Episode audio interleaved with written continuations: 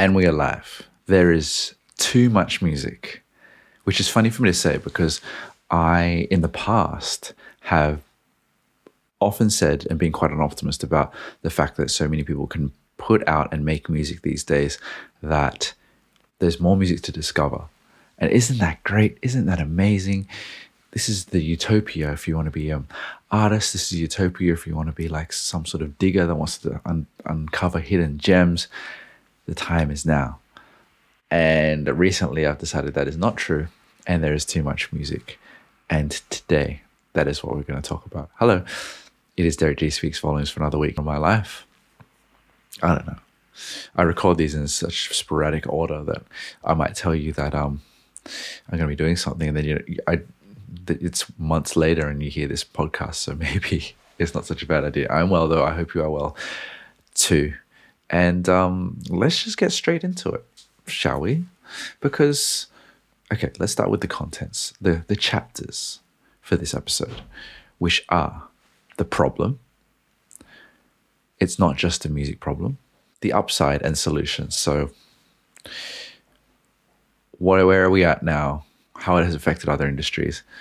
Why it can be a good thing, but also my, and this is what you need to look forward to at the end, which is my uh, really bad cobbled together solutions for this issue. I say really bad because I think that there's a lot of, I don't know how easily it's solvable without sounding like you're a gatekeeper. But hey, I will do my best. So, where did this come from? Well, I have been, you know, in the music space and consuming music for a while, and there used to definitely be uh, gatekeepers and ways for you to find and discover music through what first it was paper, like in terms of magazines and, and radio at the same time. And then there became anyone can start a radio station. And then it became was at the same time or earlier, definitely earlier, there were blogs, and now there's um, TikTok and Instagram, and and you've got the proliferation of obviously SoundCloud, and then being able to upload things. You know, before you could easily upload things anywhere else, and then there became the DSPs, the digital streaming platforms, and um, I want to point you to this article that's in the show notes that summarizes it quite well. That happened was posted about a week ago as I was kind of devising this topic, which came from Pigeons and Planes, the uh, blog site.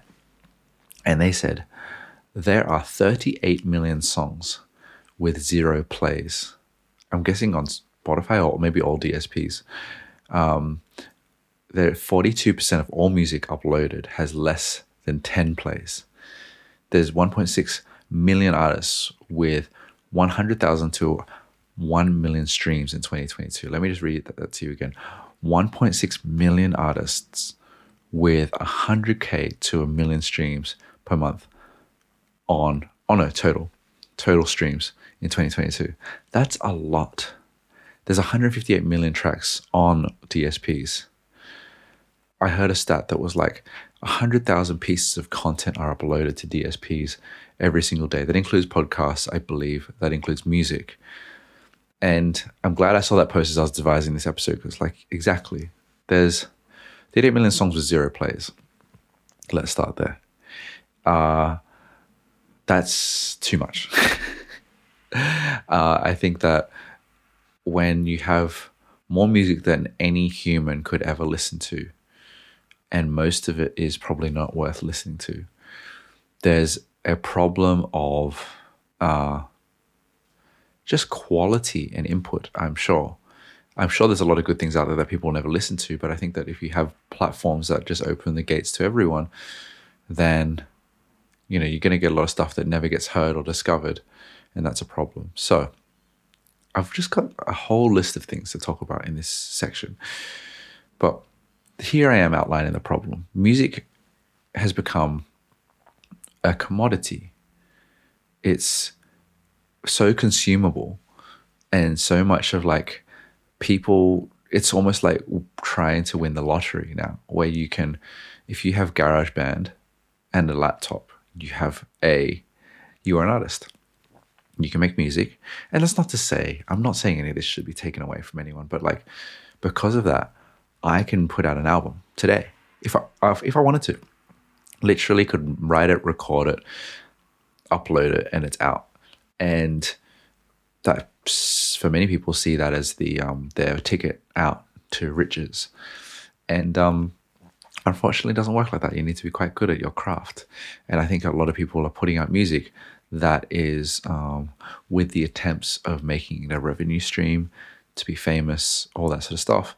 And how you meant to do that if you haven't gone through many steps of actually becoming a professional? I know people with music on Spotify who do not deserve to, and I say deserve like that's cruel, but it's like it's like someone like me that's just like, yeah, I have an album, and it's like, what? Why? Like you're a accountant and you don't play music, and it's like, yeah, well, you know, I was mucking around and.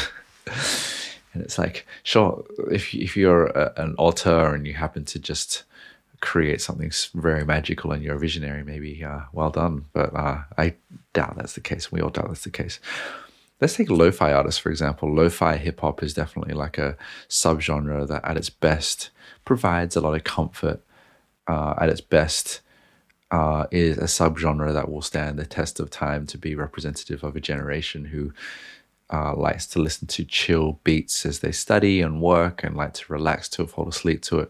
At the same time, there are so many lo-fi artists in the world that just make, you know, you just get some soft keys and you slow it down and you put some reverb on it and you'd repeat it. And there are lo-fi artists by the millions on there because you kind of can replicate it very easily without much musical ability. I used to talk a lot with this influencer um, with millions of followers, and they're like, oh, "Yeah, I'm becoming a lo-fi artist," and this person was like a, you know, more of a uh, a, a YouTuber that reviewed products.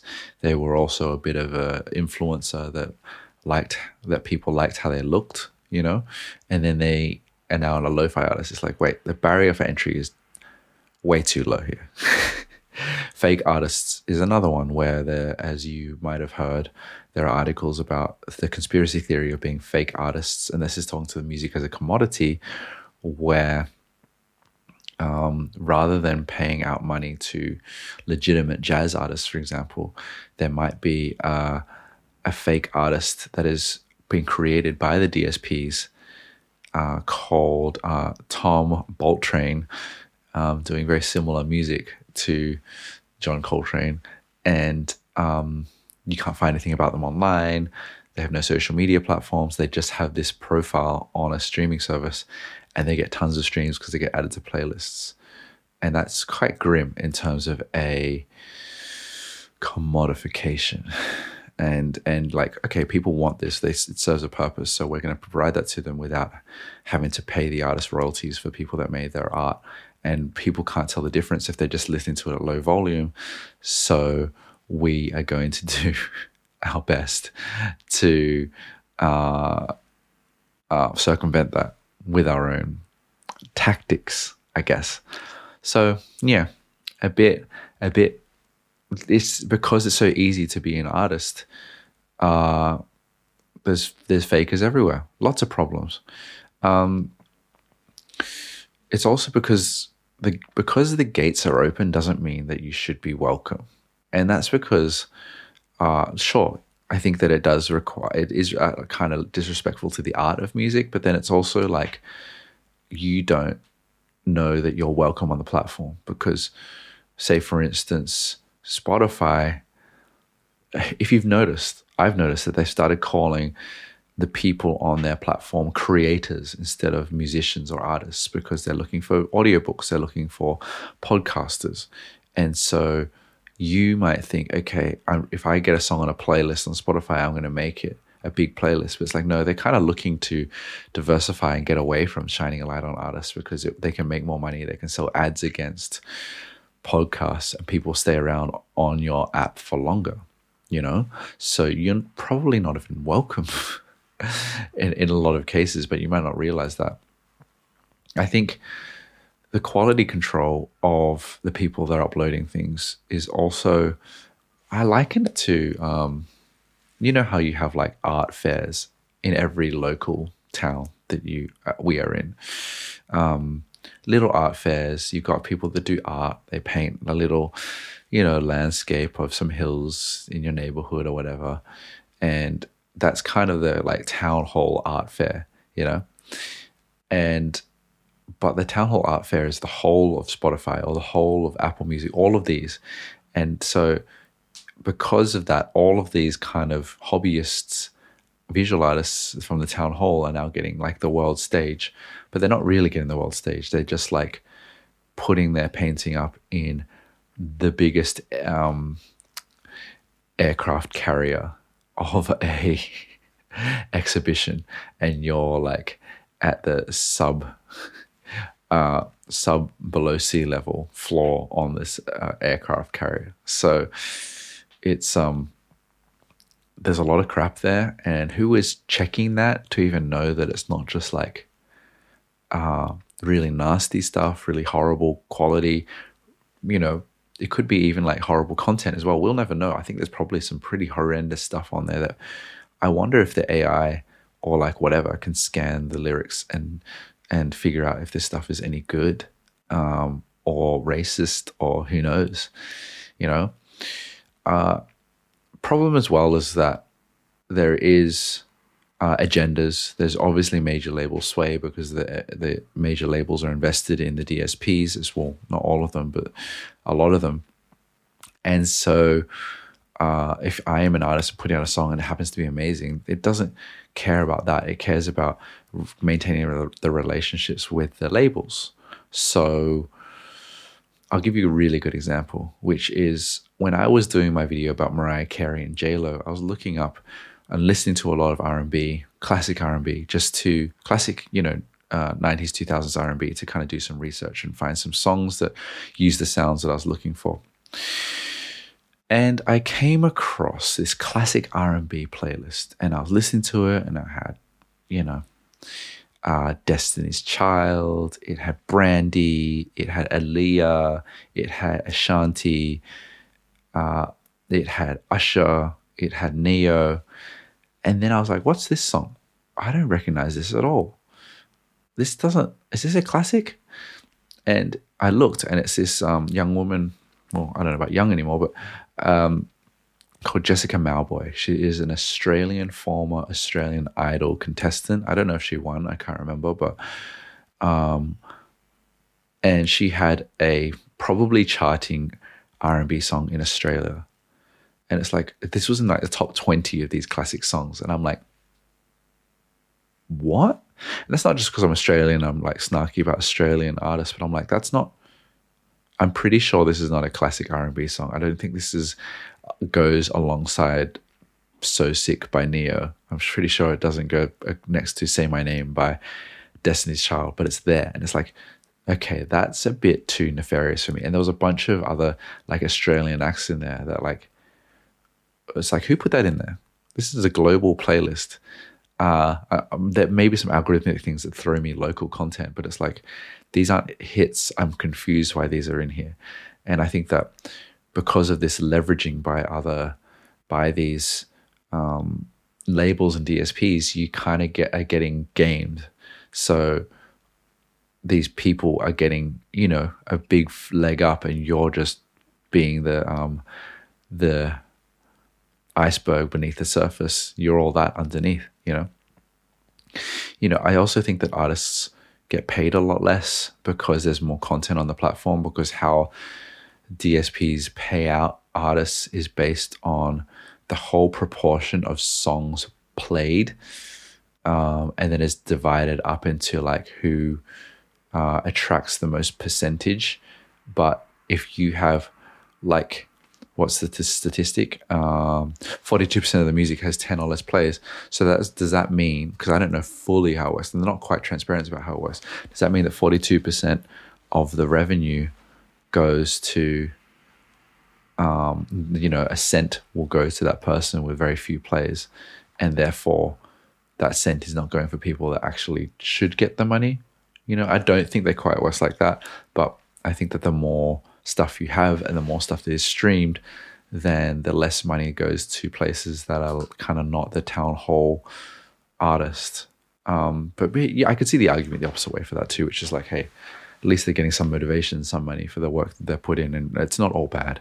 The music that is on these platforms, so the forty-two percent is not all bad. So there is a counter argument to that for sure. There's too much noise as well. So uh, the proliferation in the last 12 months of sped up and slowed down versions being on streaming platforms. At first, I was like, that's clever, that's smart, because like sped up versions of a song on TikTok does really well. Then the are like, people like this, I'm going to put it out. I think Bad Bad Not Good is a really great example of that. Whatever that song is,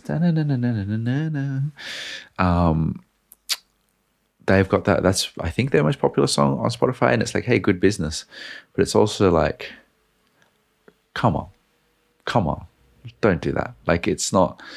It's a novelty to speed up or slow down your song.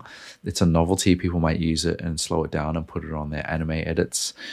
Um, but it's also just this is where music becomes a commodity. It's like stop, don't make stuff that don't put add more clutter that's just like variations on the same song that people can use in different ways.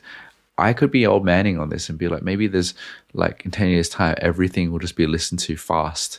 And this is just like a subculture in itself where it's like sped up music is going to define a generation and people absolutely love it. I don't know if that's true. I think it's it's a trend, and I think that uh, there should be some quality control where streaming services go, no, we're not going to accept this on the platform. This is not a, a real song. This is a novelty, alternate, not even alternate song. Just it's the same song but sped up, and uh, yeah, it just adds adds to the amount of music that's uploaded. Um, lastly, I think second lastly actually I think that if I was to release music and not have a relationship, oh, I'm a, I'm a bit different because I have a social following. But if I don't have a relationship with the label, with the streaming service, with the uh, with any particular promotion, then you're not going to get in these playlists. It just doesn't scan the song and go like, yeah, cool, you've made a really good random song, and I've never heard of you, Joe Blow, and now you're going to be in New Music Friday, congratulations. Like, it's not how it works. That's why there's so much music with no plays. And I think that you still need relationships, you still need contacts, you still need label access, you still need a whole lot of stuff. And if you're not, if you're, if the only thing you're good at is making music and nothing else, then you will have a hard time being noticed. And I think, um, uh, maybe that is a good thing because at least you can put out your music. Maybe it's a bad thing because you realize quickly realize that the game, the the chips, the cards are stacked against you. The chips are. What's the saying? And lastly, I think this is most obvious: is that discoverability is impossible. Like.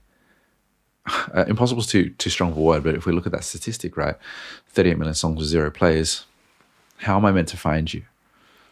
You know, someone listening to this has put out some music with less than 10 plays. How am I meant to find you if you think it's good enough? There is no there are no tools to shine a light on these people. So you have to like there are lots of cool blogs out there, but blogs are more irrelevant. Um, and there's no storytelling or access. So unless I know your name specifically, even then it's still quite difficult. If your name isn't original enough, if you have spice in your in your name, good luck being found because there's other uh, famous spices out there that um, will will take you know a lot of precedence over you. So you know it's almost like an SEO question about how you can succeed as an unknown artist. How can you be searched and found the best? It's like there's some artists out there that there was Audrey Nuna who changed her name from Audrey to Audrey Nuna because I couldn't find her because you type in her on Google and it's like Audrey Hepburn and, and things like that. And I think that artists more than ever have to think about SEO and how to be easily searchable but easily uh, spoken about as well. mxmtoon is a good example of like it's an original name, but it's a difficult name to remember or say uh, because people don't know what if there's a, if the X is meant to stand for something. So it's like Mom Tune or something like that. So it's a weird consideration to be like in order to stand out as an artist you need to think about your searchability because it's almost impossible to find you on streaming services otherwise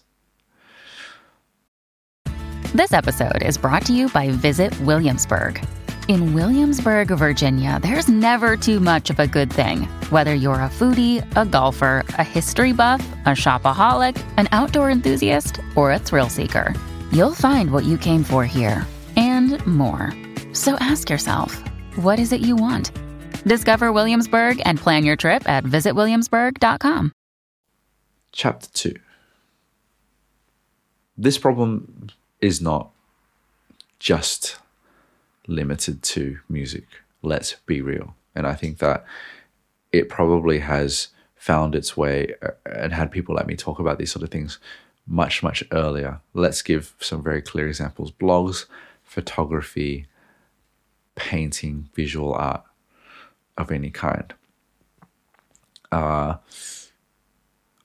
of course, with the internet being more and more accessible every day, uh, blogs were a thing, and I'm sure journalists were like, well, everyone can be a writer. So, what does it mean to be a writer? And I think there's more opportunity for writers than ever before with things like Substack.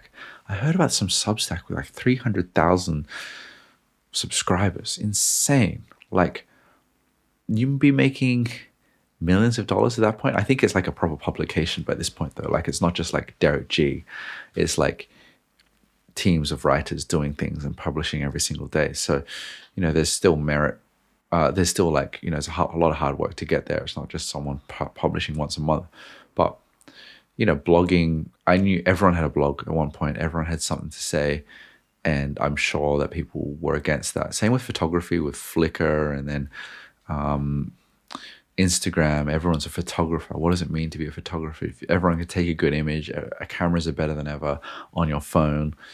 Um, and same with visual art it's like okay if you can have a canvas and if you can copy some of your favorite artists if you can do a, a really bad version of a rothko then you probably can find yourself with a middling career as a kind of hotel artist you know so what ended up happening if we look back at those which i think that the accessibility to be one of those three different professions on the internet have been around for a lot longer than being a musician uh, as accessible as being as accessible of a uh, creator on a platform as a musician on these platforms, what happened? I think blogs died to a large extent. I think they still exist in the niches and the corners, but if you have if you're a random person with a blog, I don't think you're making any waves. Uh, and then the people that do end up writing for publications, I think that a lot of people are like journalists that have to go through the the kind of hamster wheel of being um, writing for complex, writing for Hypebeast, and then people go, "There's no money in this," and then where else go from here, and um, end up becoming a copywriter or something like that. I think, and then the the, the really talented ones write books. The really talented ones have like popular Twitters, and then get offers for book deals. Uh, and then the really popular ones also go to Substack. You know, so there's a through line. Um, I think in the photography world, there's still photographers on on photographers on Flickr, but they're all on Instagram. And look, you can take a good photo, but can you do it consistently? Um, to be a photographer of note that shoots anyone of value um, is the challenge. And I think that real photographers are not threatened by Instagram. They just use it as their portfolio. And I think it's pretty clear to tell the people that are talented on these uh, platforms and who you want to work with. Just because you put photographer on in your um, uh, your bio doesn't mean you are one. And I would say the same for like DJing, or you could say this stuff because you buy a little controller, but are you actually a DJ? Um, painting is also similar, but I'd like to ask people I know about this because I think that there are a lot of pop artists out there that kind of make gimmicky stuff for, um, you know, yeah, for hotels and kind of interior design type people. And I think these people get platforms, but I, they probably deserve it because there's an audience for them as well. So just trying to paint a picture of like it's not all just music. Um, I think access to people my second point is around like I wouldn't exist without these platforms. Uh, journalists might not like that I'm doing this because I'm not a trained journalist. Uh, industry people might not like it because I'm not said from you know that have the necessary background to say that I should be talking on these things. Um, but here I am, and I would consider myself, you know, more in not. I'm not a musician. I'm more in the like blogger, journalist type sphere now. And uh, do I deserve to be here? That's up for you to decide. If you're still listening at 26 minutes in, then I guess so. Um, but it, I can't be too critical of things that give opportunity to people that might not have had the opportunity on traditional platforms. Because if I wrote into uh, Pitchfork, say, and said I deserve, I would like to be contributing and hearing my thoughts, they'll be go like, they'll say like, based on what? Because you listen to music and think about things. Good job, you know. Um, I think lastly, the question is like, on this on the problem side of things is, what is music? Seriously, what is it? Is it something that's a pure art form that should only be left for people that are the most trained and talented and uh, um, are a, a virtuoso in their craft? Or is it okay for it to be somewhat of a commodity as well? Because let's be honest, most pop music is uh, is commodified. Um, and most interesting underground music doesn't reach a mass audience for entertainment. So, what is music? I think it's, I guess it's like a catch all for everything, like most things. Like, what is art? Um, music is a commodity that is background music that people can just play in their cafes. Music is high art when you have incredible albums that really affect people and change culture. I think that music is everything in between that you can potentially want to involve yourself in. It's it's inspiration. It's it's a sleep aid. It's uh, company. It's um, an antidepressant in certain ways. It's a depressant in certain ways. So, what is music? It's a is a interesting question when we think about is there too much music? Maybe music has more function than we um, what I might attribute it to, and maybe having too much music in the world is a good thing because there's some sort of uh, service that it can provide to someone, whether it is a lot of inspiration or if you want to feel really sad and miserable and cry, and or if you want to go to sleep and you have insomnia, you know. What are the upsides? Chapter three of there being too much music. I do think that there are more genres and more micro communities than ever before. And I think that's kind of cool and represents like ultimately in some ways it could be a bad thing to say like it's a fracturing of society and like there's there's like less like ways to kind of gather in that town hall way. Uh, but in other ways it's like you can get weirder and weirder and weirder and there's subgenres and communities for that that want to like revel in, in it and um and celebrate it together. Um, that don't have to exist in any other space um, outside of their own uh, four walls. I think a good example of this is hardstyle. Not that it's a small genre at all, but it's like um, I use it as a personal ex- example for me because I have friends that like hardstyle, and I'm like, I thought I knew what hardstyle was, but clearly I don't. And like the hardstyle that I thought it was was more like um, like donkey style, donk, not donkey is in the animal, donk style you know, like gabberish style music. But no, it's more like uh, harder EDM. And I've noticed these festivals in my hometown, and they're huge, and they have fifty thousand people there, and I've not heard of one artist there. And and they do. Everyone does there, but like I like to think I know a lot about music, but I'm like I've never heard of this before, and you can sustain those kind of audiences. You can be a touring DJ, you can be an artist that people celebrate, and I would never hear about you ever. And even if I want to explore and understand it, I will still not hear about you because, uh, you know, the internet and, and the world is so deep and and wide that you can you can exist in your own space. So uh, that's kind of cool. Um, I think to winning the lottery, I said earlier, you do have more opportunity than ever to be a success. Are there many examples of that? I guess the, the most visible examples of this is Russ or Chance the Rapper being independent, doing things on their own. Obviously, clearly being quite talented musicians, but you can do a lot with a little, you know? And if you are hungry, if one, you're really talented as a musician and know how to write good songs and connect with people, two, if you know how to build an audience, talk to an audience, and market to people, then you are also well on your way.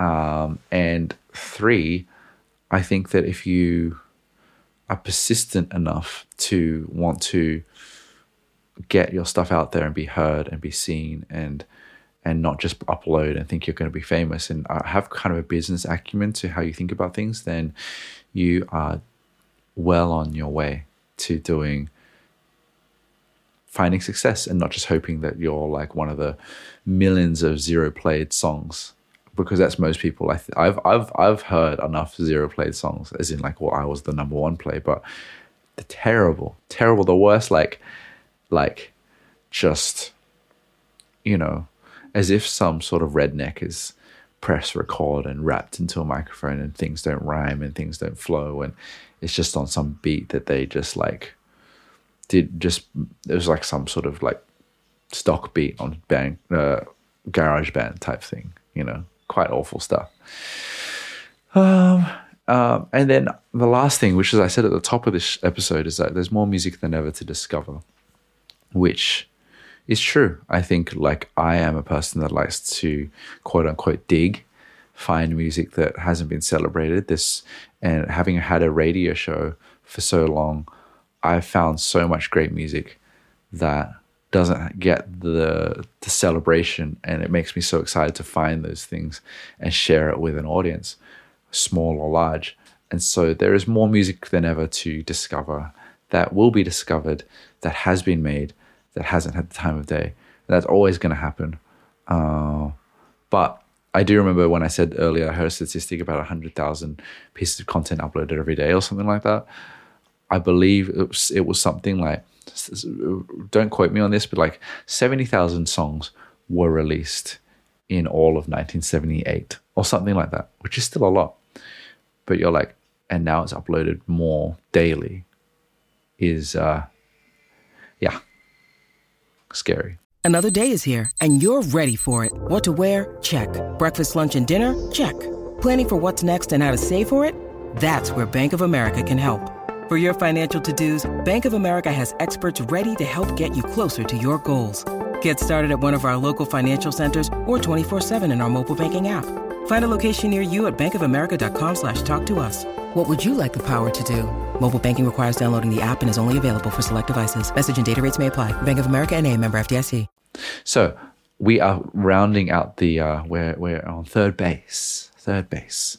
And we are going to Derrick's ill, uh, not ill advised, just uh, a disclaimer don't take these too seriously because I don't know if these are solutions, but um, how do we, you know, evolve from having too much music to to a place where there's more quality, there is less rubbish being uploaded that no one will hear because no one should hear it.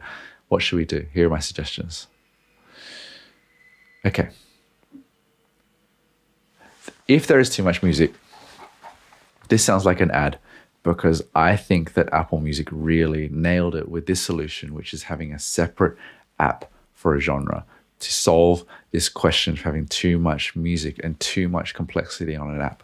What they did, and I made a video about it recently, is they have an app called Apple Music Classical because the, the issue with discoverability of classical music on streaming services is that when you look at Bach, for instance, and, and all of his work, he's not recording the work there are uh, there are probably thousands of uh, recordings of the same piece of his, and it the sound is different based on the performer, the conductor, the orchestra, the era it was recorded, all this sort of stuff. And it's really hard to discover this because if you look at Bach, it's like there's thousands of songs, but none of them are attributed to specifically him, but other people, conductors, and what whatnot. And so you need to find the ones you're looking for with the sound that you're looking for. It's really hard. So what they did is they put up this app where you can filter by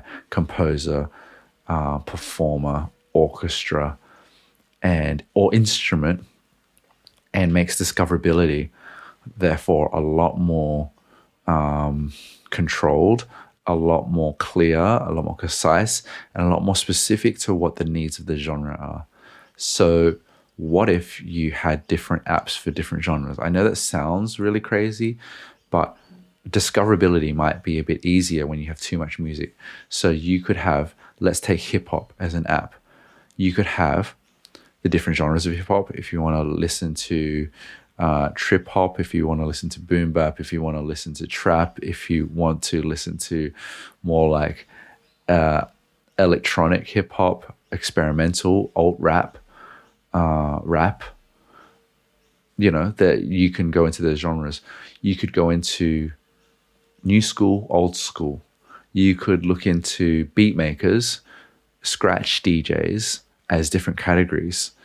Um, samplers, lo-fi, uh, as different categories for different contexts in which you want to listen to it.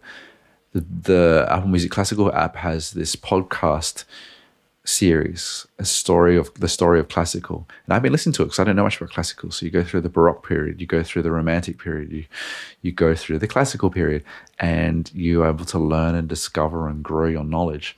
And having apps that can that can point you in a direction where you can discover more music would be so important. What if you had an underground section of your app?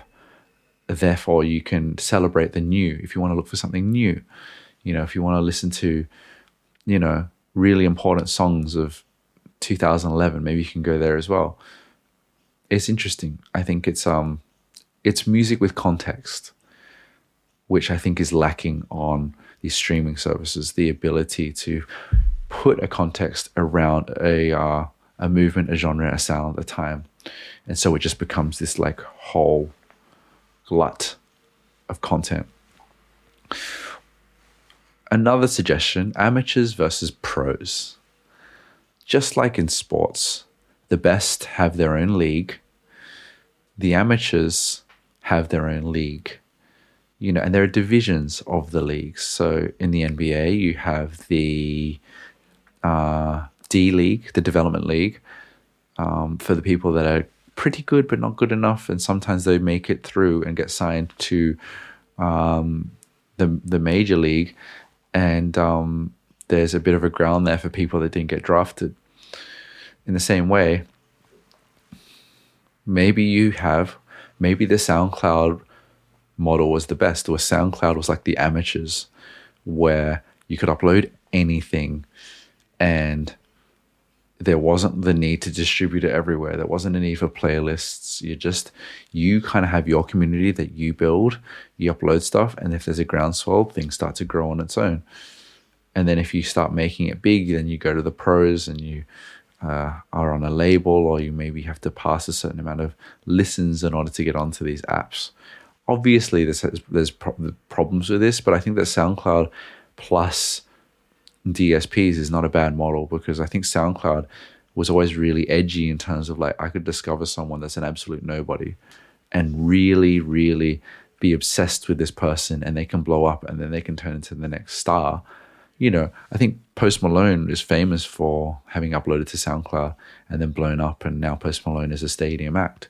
So I think that the the model of discovering music via having SoundCloud as where the developing underground and brand new artists are, and then having the professional uh, money making platform for established artists that are producing high quality work on streaming platforms is not a bad idea for how to navigate having too much music on streaming services.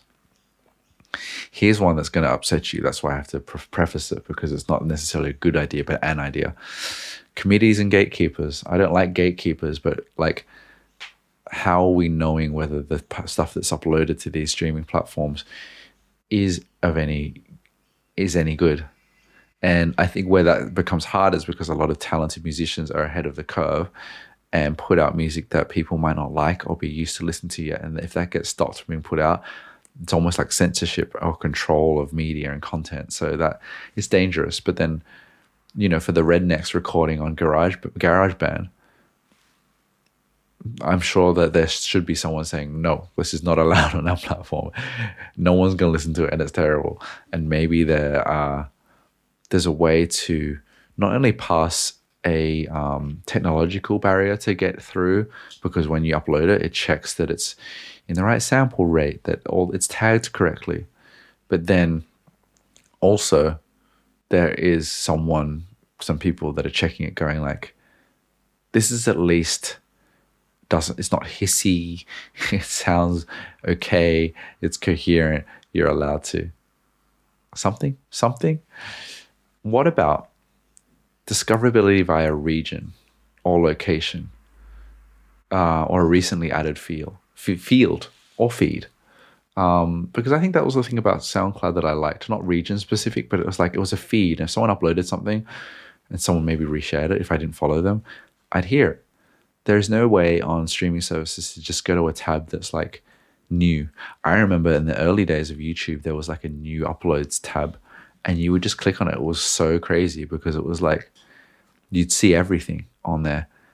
You know, you would like you don't get protected from who you get shown. So you just see weird stuff. And I get why that's gone. And look, you could say to my problems thing further up, making videos, there's millions of YouTube videos uploaded every year that I would never see, never be exposed to, and never want to see, and would probably have zero views as well.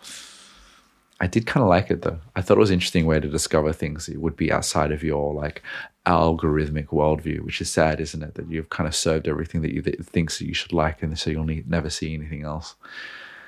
So, a recently added feed, discoverability via, via region, would help communities if if you had like a um, a Cleveland feed, if you had a Sao Paulo feed.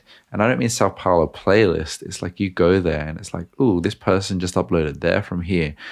Um, oh, like it would be cool if I could learn about an artist in my neighborhood. I know it's a bit stalkery, but it's like they're from here and they make this. This is amazing. It makes me more in, in, in uh, obsessed with them as an artist. I think that without providing that context, then how am I meant to know about you? You know, interesting. I think. Um, this one's an interesting one. What if it was the listener's responsibility? This one's weird because I don't think I, this thought is fully formed. But if you're paying, I don't know how much it is in your part of the neck of the woods for Spotify, but if you're paying $15 a month and you have to use it almost like you're buying CDs, right? It's like tokens and you have to use it and you don't just press play on anything. You have to you can listen to X amount of music for that money, then you got to pay more afterwards. That could help in terms of paying an artist. You, you pay directly who you play, pay to play. Um, but then also, it's more intentional listening. So you want to listen to stuff and give value, get value out of it, and give value to yourself. That would give people so much anxiety because it's almost like gambling, and you feel so sad if you play the song that you you thought was going to be good and is bad. like, damn it, I spent 300 tokens on listening to this Lil Dicky album. Jeez, this is a bad idea. But it's interesting to think of it like when you bought a CD, you committed to that CD and maybe you did your research, maybe you read some reviews, maybe you listened to it in store to get a feel for it, but then you bought it and you had committed 10, 15, 20 dollars on this record and sucks to be you if you don't like it after that because you bought it and you committed to it. That's where this thought process has gone, come from. So that's why I'm like, I wonder if this could work. I don't think it could work because it's like if you pay $15 a month and you have 15 tokens, 1500 tokens, and uh, it, every song is uh, uh, 15 tokens. stress. It's giving me stress just thinking about. Uh, lastly, this sounds self serving, but I promise you it's not. Tastemakers on the platform, not playlisters, because the problem with playlists is that they're there are algorithmic playlists that kind of pull in from the taste of everyone and then present you a playlist that's called like creative study and then there are playlists that are like new music friday which is created by the editors of these platforms but also these editors have to uh, you know fulfill the needs of their invest- investors. So i've seen like really terrible tracks be the number one on new music friday in a region because it's a major label new signee and it's a bad song. And there are you know so it's like it's too many variables there. And then there's playlists like front left which is like you know if you're always a bit if you're a bit weird but you're also mainstream this is for you. And it's just curated by some random like bunch of people within a streaming service. I think what i like about tastemakers is because they tell a story they curate it they want to stitch it together in an experience and in a context that makes sense. And why radio has yet to die or you know NTS radio why that's still very relevant is because people go hmm this uh, puts some context around the music that I want to discover. It's not just front left or just another name they can tell you more stories about it and I think that tastemakers aren't as prevalent on these platforms Apple Music has them on uh, Apple Music 1 but I have Apple Music I have Spotify. I don't listen to Apple Music One as much as I respect the DJs on there. Maybe it needs to be more apparent on there. Like you go to Apple Music and it's just a it's just auto playing. That would be helpful or something. You know, I think tastemakers are important and always will be important as much as the algorithm thinks that they are. I still think that people that curate creativity is an important person. And do I consider myself part of that? Sure, I do. Um, and I think it's uh, I've put people onto a lot of things because ultimately there's too much stuff out there. I know I share playlists. I am very conscious of music being content for me to share, but I'm also trying to, whenever I share something, provide value to people and um, not just be like, I'm making a new playlist every day for you to consume. You want a neo soul playlist today? Do you want a metal playlist tomorrow? I've got a list of 100 songs for you. That's horrible. But if we can do it in a way that's considered and well thought through, then, um, you know, that can't be a bad thing, right? So there you go. Uh, these podcasts are getting longer. I hope you enjoy them being longer. Some people said I wish they were being longer, and now they're just longer by uh, nature of the fact that I've got a lot to say on these things. What do you think? Would love to hear your thoughts about solutions where you think it's a good thing or a bad thing uh, that there is too much music out there maybe there's not maybe there's you think all my ideas are rubbish maybe you think there's something in some of those ideas love to hear your thoughts and uh, yeah that was fun what have i got for an appendix for you uh i think that it's been really fun to be in a new phase of my creation which is to say that I'm taking it less seriously because I went through a phase of my mental health suffering because uh, I found the numbers quite hard to grasp if it wasn't doing well. And um, now I kind of am just enjoying the ride. And uh, I think that helps because I'm just doing it for fun and reminding myself why I do it. So I know on previous podcasts I've spoken about struggling a bit, but I think that I've as with any person that creates content, you have to go through it. You have to kind of find success, feel like you're not, and then feel like what is the point of all this and coming out the other side. So I think that that's been a really exciting thing. And I've been doing some exciting collaborations and I've been sent some exciting things and had some really cool conversations, which might help me uh, meet some of you guys. But yeah, I think life has been really good and um, keep up to date. You know, I'm not sure when this comes out, but sign up to the Discord or sign up to the newsletter or follow me, comment, whatever you like. Uh, because I try my best to keep up with all comments on all platforms. It can be hard, but I do my best because uh, you guys are really kind and giving to me, and hopefully, I am uh, giving to you in some way that is additive to your life. This has been Derrick Gee. Speaks volumes.